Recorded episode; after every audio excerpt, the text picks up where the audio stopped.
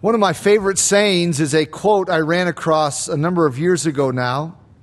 And the more I live, the more I appreciate the truth of this saying. It goes something like this God often works behind the scenes, but he moves all the scenes he is behind. That is a profound statement when you stop to consider it.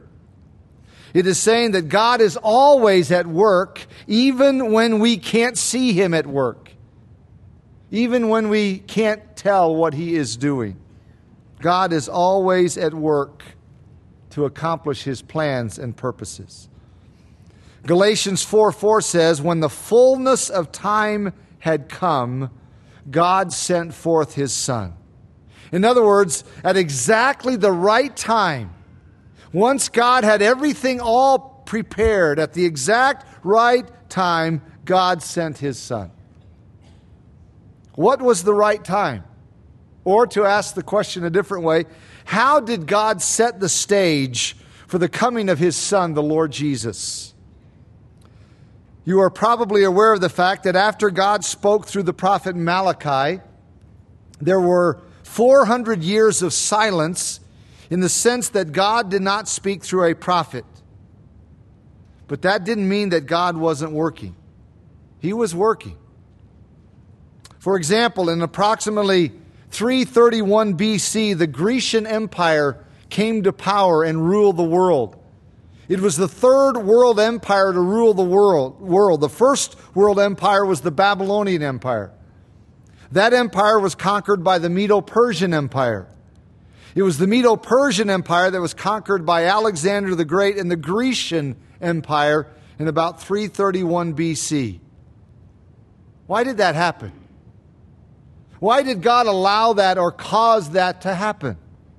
It wasn't just happenstance. Remember, history is His story. And remember, God is always working behind the scenes. When Alexander and his Grecian Empire conquered the world, the Greek language was imposed on the world. In time, virtually everyone knew Koine Greek, even if it wasn't their primary language. Can you see why God allowed this to happen? God wanted his New Testament to be written in Greek, and he wanted everyone to be able to read it. So God used the Grecian Empire to give the world the Greek language and the Greek culture to prepare the world for his son and the words of Scripture that would be written about his son. But that's not all God did. In approximately 146 BC, the Grecian Empire was conquered by the Roman Empire. Why did that happen? What was God doing in that? What did the Roman Empire contribute to the world situation to prepare the way for the coming of the Lord Jesus? The Roman Empire contributed an extensive road system. Certainly, you've heard the expression, all roads lead to Rome. The Roman Empire contributed an extensive road system in the world and, ex- and an extensive government structure which provided stability in the world. Why did God want that in place for the coming of his son? Because just think about the great missionary work of Paul and others as they used those Roman roads and those and they used the conditions under the Roman government, the conditions of stability to spread the good news of Jesus Christ and his salvation. You see, God was using all the human variables and all the human circumstances and all the human events to carry out His plan and His purpose. That's the way God works. He set the stage perfectly for the coming of His Son and the writing of His New Testament. That's why Galatians says, when the fullness of time had come, God sent forth His Son. When the time was right, when everything was ready, God sent forth His Son. Jesus Christ came to this earth as a man to carry out the will of God.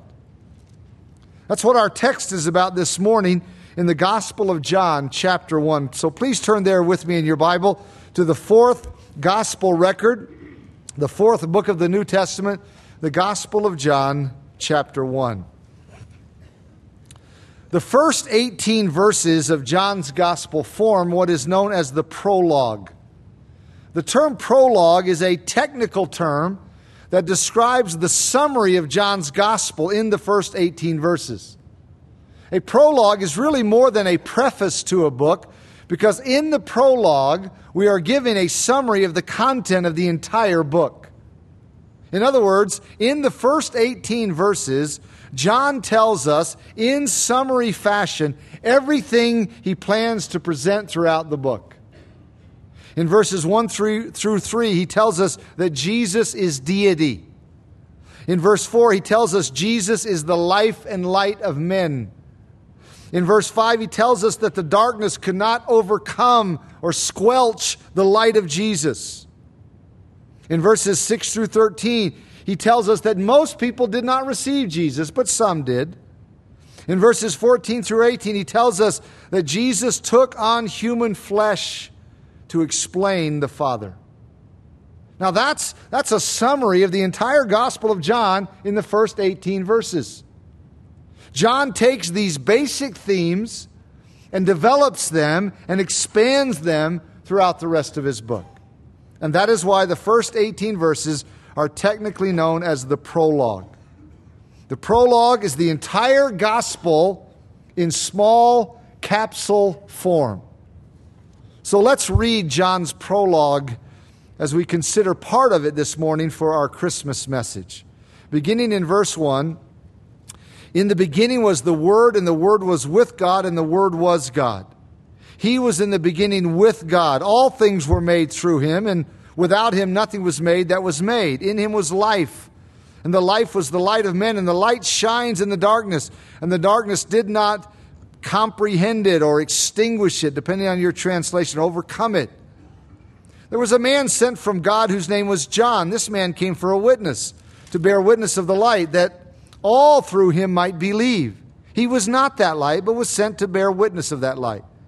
That was the true light which gives light to every man coming into the world. He was in the world, and the world was made through him, and the world did not know him. He came into his own, and his own did not receive him. But as many as received him, to them he gave the right, the authority to become children of God to those who believe in his name, who were born not of blood, nor of the will of the flesh, nor of the will of man, but of God. And the Word became flesh and dwelt among us, and we beheld his glory, the glory as of the only begotten of the Father, full of grace and truth. John bore witness of him and cried out, saying, This was he of whom I said, He who comes after me is preferred or is higher than I, for he was before me. And of his fullness we have all received, and grace for grace. For the law was given through Moses, but grace and truth came through Jesus Christ. No one has seen God at any time. The only begotten Son, the only begotten God who is in the bosom of the Father, he has declared him. That is an overview of John's entire gospel. Jesus is deity. He is the life and light of men. The darkness couldn't stop him. Only a, only a few received him, and he revealed the Father to us. That's basically the content of John's entire gospel.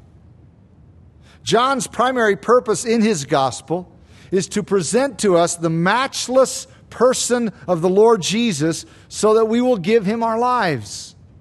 And John wasted no time getting started in attempting to accomplish his purpose. In verse 1, 1a, he presents Jesus as the Word of God. In verse 1c, he presents Jesus as the essence of God. In verse 2, he presents Jesus as the eternal God. In verse 3, he presents Jesus as the creator God. In verse 4, he presents 4a, he presents Jesus as the life of God. In verses 4b through 13, he presents Jesus as the light of God. In verse 14a, he presents Jesus as the incarnate God. In verse 14b, he presents Jesus as the glory of God. In verse 14c, he presents Jesus as the Son of God. In verses 15 through 18, he presents Jesus as the revelation of God. All of that is in John's prologue. This morning, I want us to focus on verses 14 through 18, in which Jesus is presented in four ways by John. Jesus is presented as the incarnate God, the glory of God, the Son of God, and the revelation of God. Notice verse 14 how it begins. John says, And the Word became flesh and dwelt among us. That brief statement is a central truth of Christianity the incarnation of Jesus Christ. That's what we celebrate every year during this time. The Word became flesh. Notice that John doesn't refer to Jesus by his name. Instead, he refers to Jesus as the Word. John is simply picking up his theme from verse 1, where he says, In the beginning was the Word, and the Word was with God, and the Word was God, and then skip to verse 14, and the Word became flesh. This raises a question why does John call Jesus the Word? Why not just say Jesus? There are at least two reasons behind John's use of this term. First of all, John calls Jesus the Word because of his Hebrew or Jewish readers. The Hebrew people, the Jewish people, held the word of the Lord in highest esteem.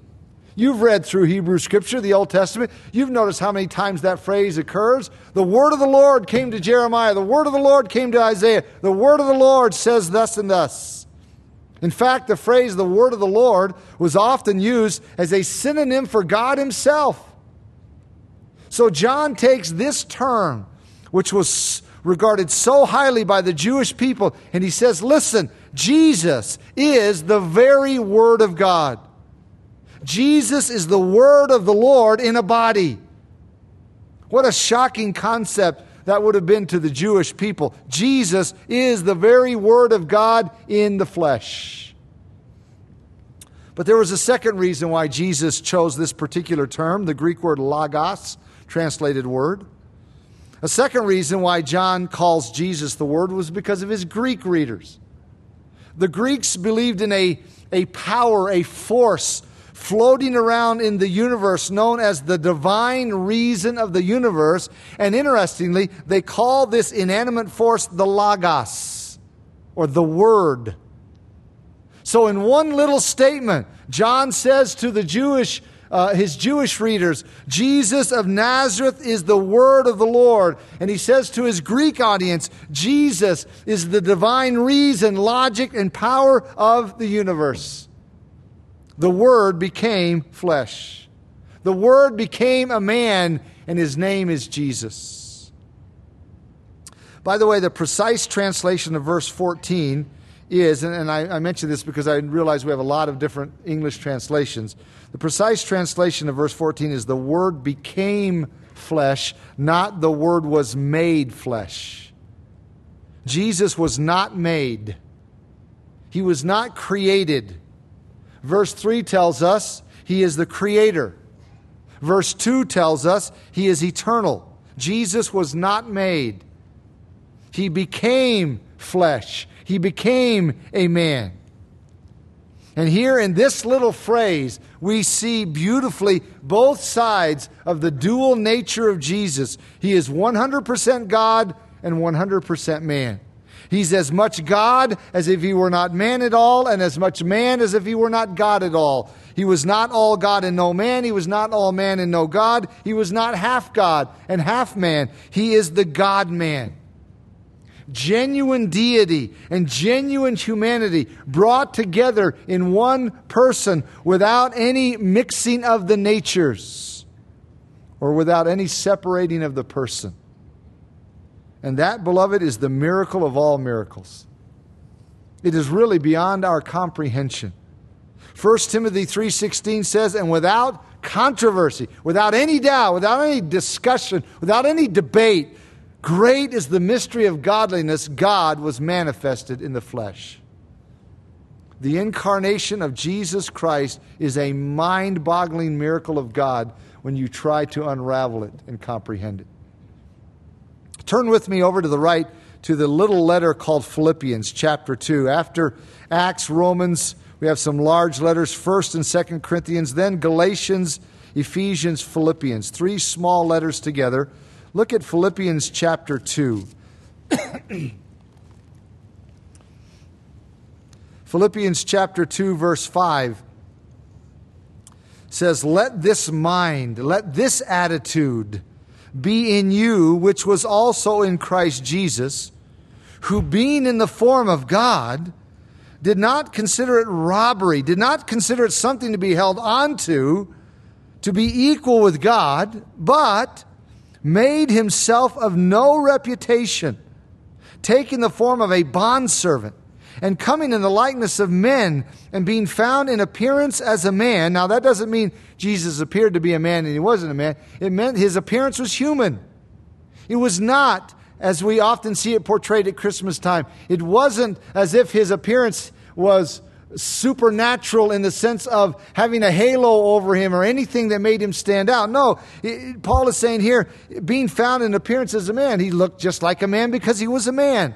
His appearance was human and he humbled himself and became obedient to the point of death, even the death of the cross.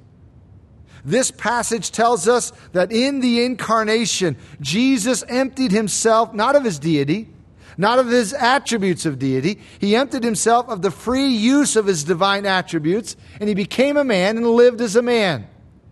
And yet, Colossians 2 9 can say, In him dwells all the fullness of the Godhead in bodily form. I'll tell you something. You start digging into the nature of Jesus Christ, and it will blow your mind. The master of eternity was born in time. The creator of mankind was born of a woman.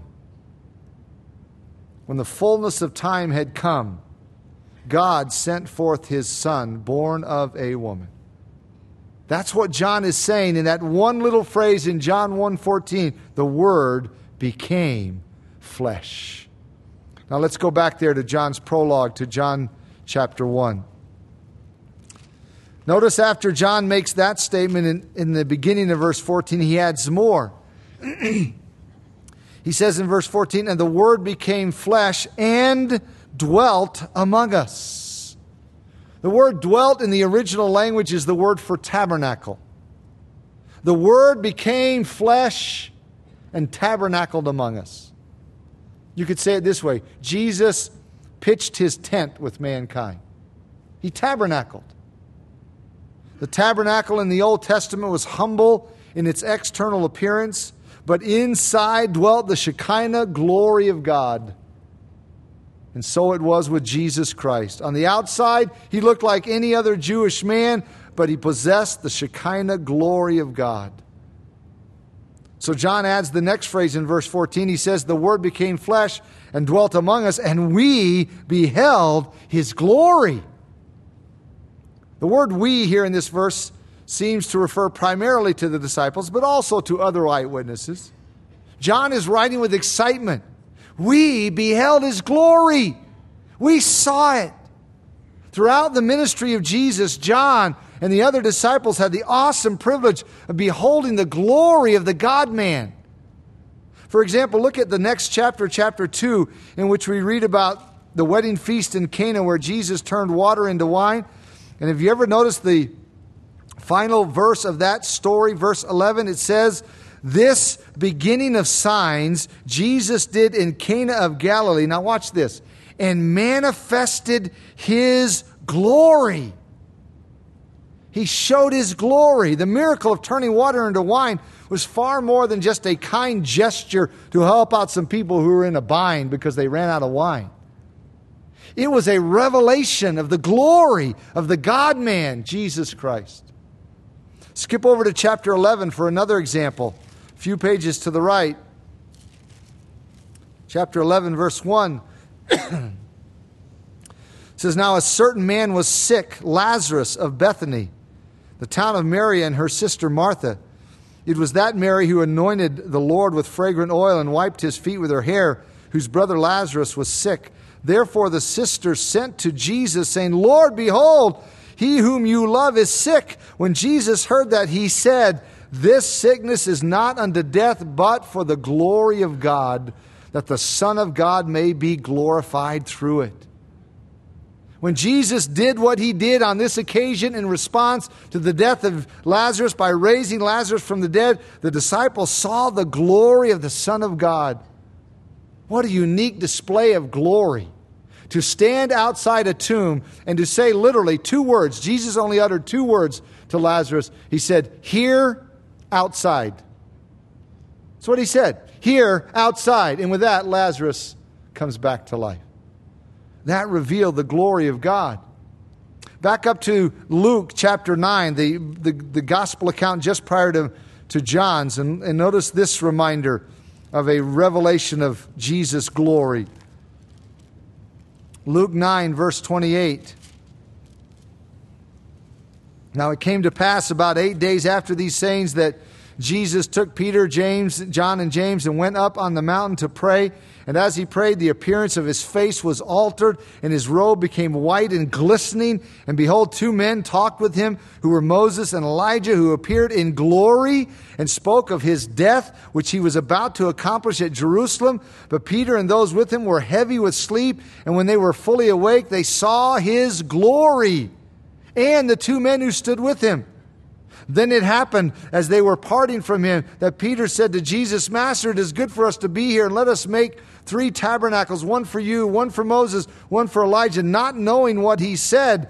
While he was saying this, a cloud came and overshadowed them, and they were fearful as they entered the cloud. And a voice came out of the cloud saying, This is my beloved Son, hear him. When the voice had ceased, Jesus was found alone but they kept quiet and told no one in those days any of those things they had seen.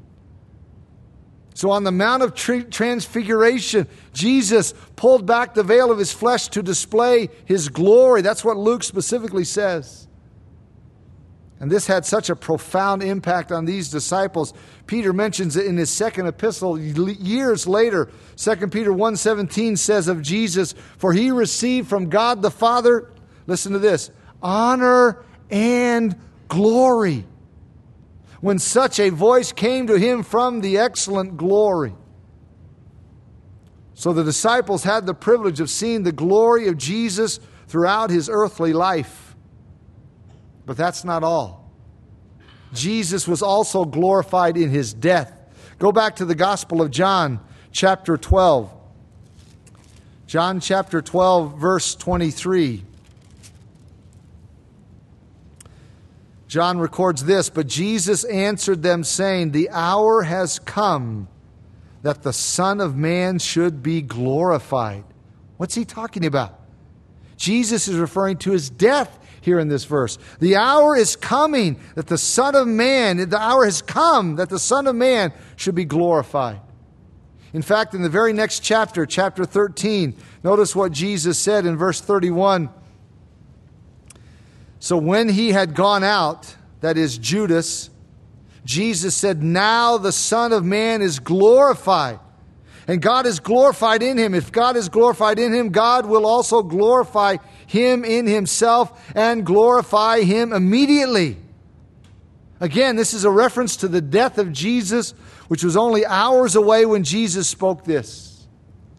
The glory of God was seen in the death of Jesus. It was seen in such a profound way that the centurion, the Roman soldier, the centurion standing by, uh, an unbeliever says, Truly, truly, this man was the Son of God. Jesus displayed his glory and the Father's glory throughout his life and in a unique way in his death. And John was an eyewitness to all of this. That's why John said what he did in chapter 1, verse 14. He says, The Word became flesh and dwelt among us, and we beheld his glory. But John doesn't stop there. He continues in John 1:14 he says we beheld his glory the glory as of the only begotten of the Father. The phrase only begotten means one of a kind, monogenes in Greek. The reason Jesus had so much glory is because he is the unique Son of God. He's not just a Son of God, but the Son of God. He is a son in a sense totally different from a human being who believes in Jesus and becomes a son of God. Jesus is the Son of God. And that is the title of deity.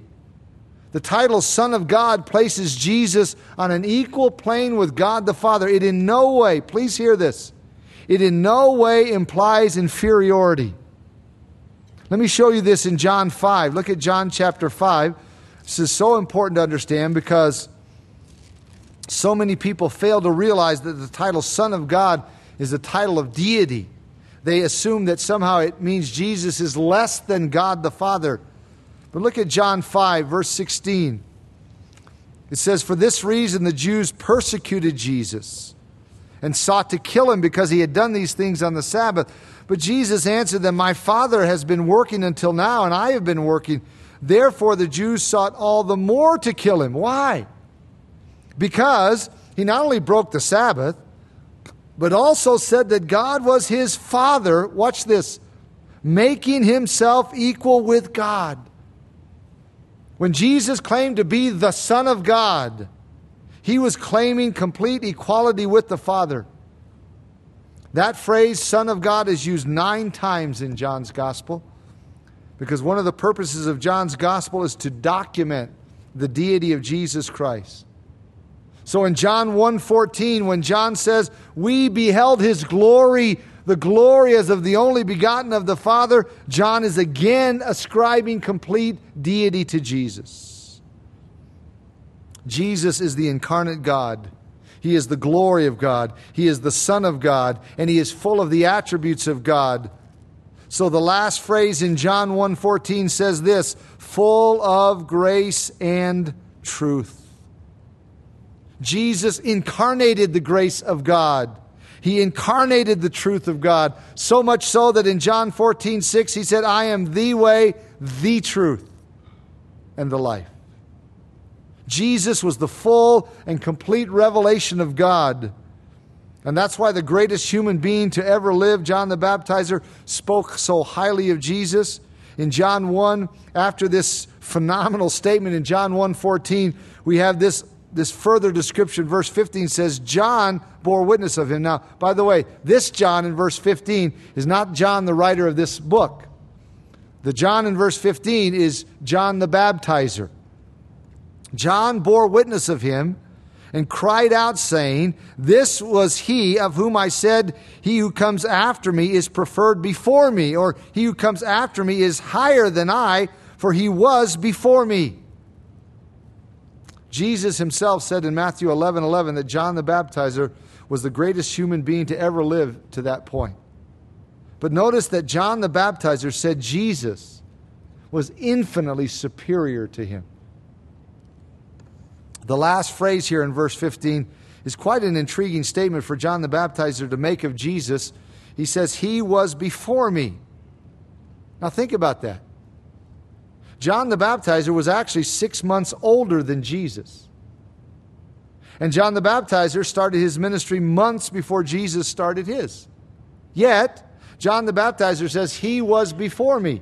In what sense? The point that John, John the Baptizer was making here is that even though he was older than Jesus, and even though he started his ministry before Jesus started his ministry, Jesus is eternal. Jesus was before John because Jesus is eternal. And Jesus himself claimed this in this very gospel. If you just turn over a few pages to the right to chapter 8, you'll see one example.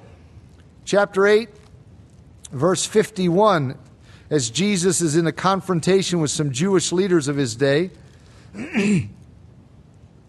Verse 51 Jesus said, Most assuredly I say to you, if anyone keeps my word, he shall never see death.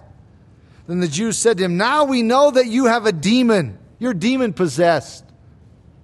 Abraham is dead, and the prophets, and you say, If anyone keeps my word, he shall never taste death. Are you greater than our father Abraham, who is dead, and the prophets are dead? Who do you make yourself out to be? Jesus answered, If I honor myself, my honor is nothing. It is my Father who honors me, of whom you say that he is your God.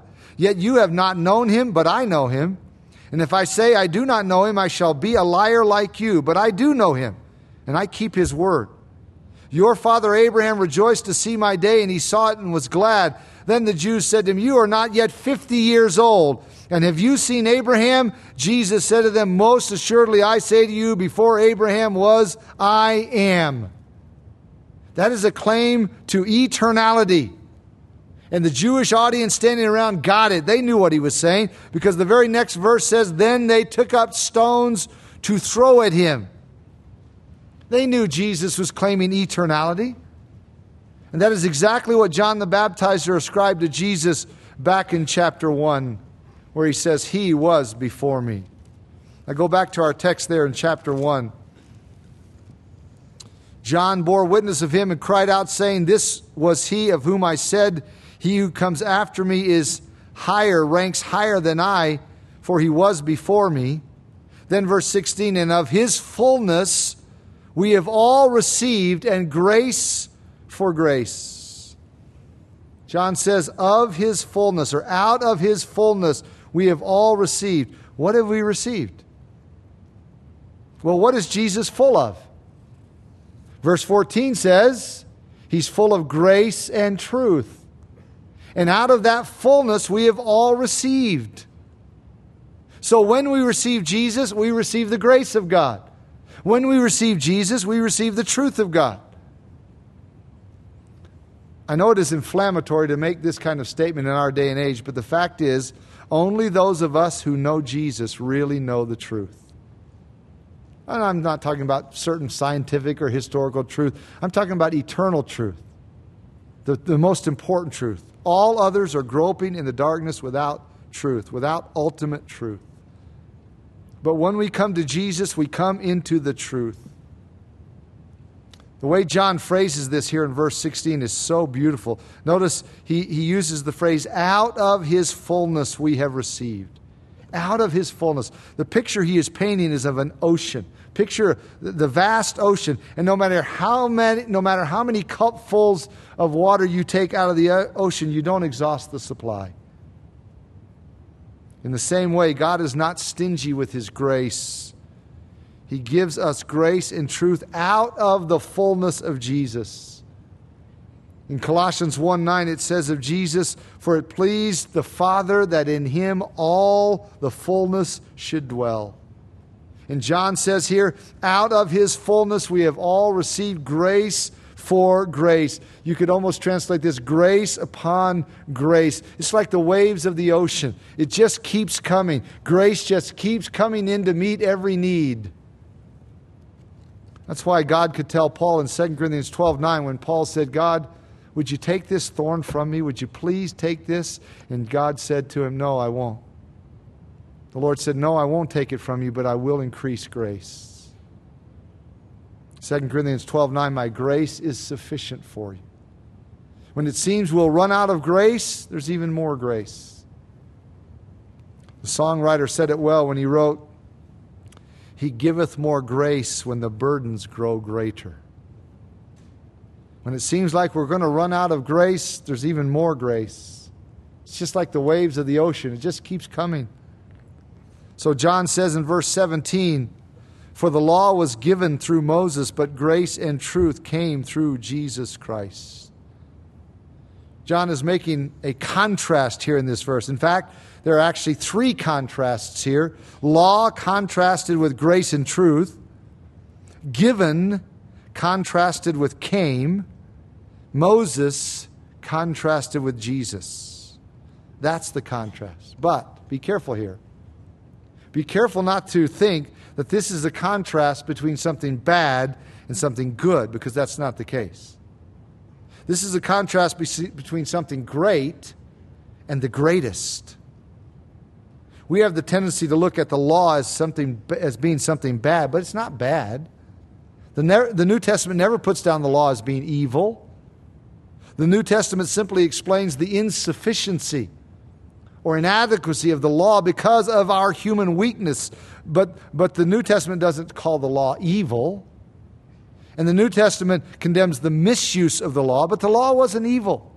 It was a great thing. So be careful not to think that the contrast here is between bad and good, because it's not. It's a contrast between something that was great and something that's the greatest. As you probably know, the Jews esteemed Moses very, very highly. He was a great man. And he delivered the law of God to the people so they would know how God wanted them to walk and please him. No other nation had such a privilege as Israel to have the great law of God. But verse 17 is saying Jesus brought something even greater. Grace and truth came through him, and not just given by him, but came through him as he lived it. Lenski said it this way quote, God did not merely tell us about grace and truth so that he could have used another Moses or an array of prophets. Jesus himself was grace and truth. His own person and his work constitute the very substance of grace and truth. That's why John could close out his prologue by saying, Jesus displayed the Father. Notice the final verse of the prologue, verse 18. No one has seen God at any time. The only begotten Son, some of your translations say, others, the only begotten God, referring to God the Son, who is in the bosom of the Father, he has declared him. John says, No one has seen God. That's not anything new. Scripture affirms that over and over. 1 Timothy 1:17 says God is invisible. Hebrews 11:27 says God is invisible. 1 Timothy 6:16 says he dwells in unapproachable light. Just as the human eye is not sensitive enough to see the infrared and ultraviolet rays of light, so also the human senses are not capable of seeing, understanding, or comprehending the infinite God. That's why Jesus came. He came to reveal the Father, to show us the Father, to help us see what we could not see with our own natural human senses. Jesus came to display Him, to explain Him, to interpret Him, to reveal Him. In fact, the original language here says He exegeted Him. You've heard of exegesis, drawing out of Scripture what it means. Well, Jesus exegeted the Father, He showed us the Father. In John 14, 9, Jesus told Philip, He who has seen me has seen the Father. Hebrews 1 3 says, Jesus is the brightness of the Father's glory and the express image of his person. The exact image. Colossians 1:15 says Jesus is the image of the invisible God. God is invisible, you can't see him. You want to see him? Look at Jesus. Jesus revealed the Father to John's way of thinking, if you want to know what God is like, you simply say, Jesus. Barclay put it this way In Jesus Christ, the distant, unknowable, invisible, unreachable God has come to men, and God can never be a stranger to us again. End quote. Is God a stranger to you? Can you, with full confidence and full assurance, call God your Father and it be true? Is it really true that God is your Father? The only way God is your Father, please hear this. Though it's a, a popular notion in our culture, the, the fatherhood of God and the brotherhood of mankind, that's not a biblical concept. It is not true that God is the Father of every human being and that all people are brothers. God is only the Father of those who have placed faith in Jesus Christ. And all those who have placed faith in Jesus Christ are brothers and sisters. So is God your Father? You see, just because Jesus came to this earth, which is what we celebrate at this time of the year, that doesn't automatically mean you are right with God. If there's one message I would want to get out into our nation, our culture, it is that, that message. There's nothing automatic about salvation. Oh, there are so many people in our nation who believe, who think that just because Jesus came, that automatically means everybody's right with God. That is not true. You are not right with God unless you have personally received Christ which is why John says right here in this prologue, down in verse 13 or verse 12, but as many as received him, to them, not to everyone, to them he gave the right or authority to become children of God, to those who believe in his name. Have you received him? Is God really your Father? Let's bow together in prayer.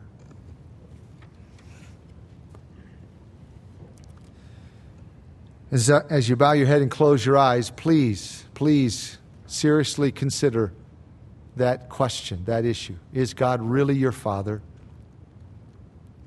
And hear me when I say He is not your Father if you have not received Jesus Christ by faith. God is not the Father of all human beings. He's only the Father of those who have placed faith in Jesus Christ. Have you placed faith in Jesus Christ? If you have not, or if there's any question in your mind, resolve it this very moment, this morning, right where you are seated, in the quietness of your own heart. Just call out to the Lord and say, Lord Jesus, I do want to receive you. I want you to be my own Lord and Savior. Not just the Lord, which you are, but mine. I want you to come into my life, forgive me of my sin, take control of my life, and make me the man that you want me to be or the woman you want me to be. Please hear me when I say there's nothing automatic about salvation. You must personally respond to the gospel. And Father, that is our prayer as we wind down this message that you would stir people's hearts here who are hearing this message, who maybe assume that because of Christmas, that automatically means they're fine, they're okay, they're right with you, which is not the case. May they hear the message of Scripture that Jesus came to this earth to be a man, to die for men and women. And he has purchased the gift of salvation. And he calls on us to surrender to him. Father, I pray for anyone who has not done that, that maybe this would be the day, this final Lord's Day before Christmas, that this would be the day that he or she would receive Jesus Christ by faith, in whose name we pray. Amen.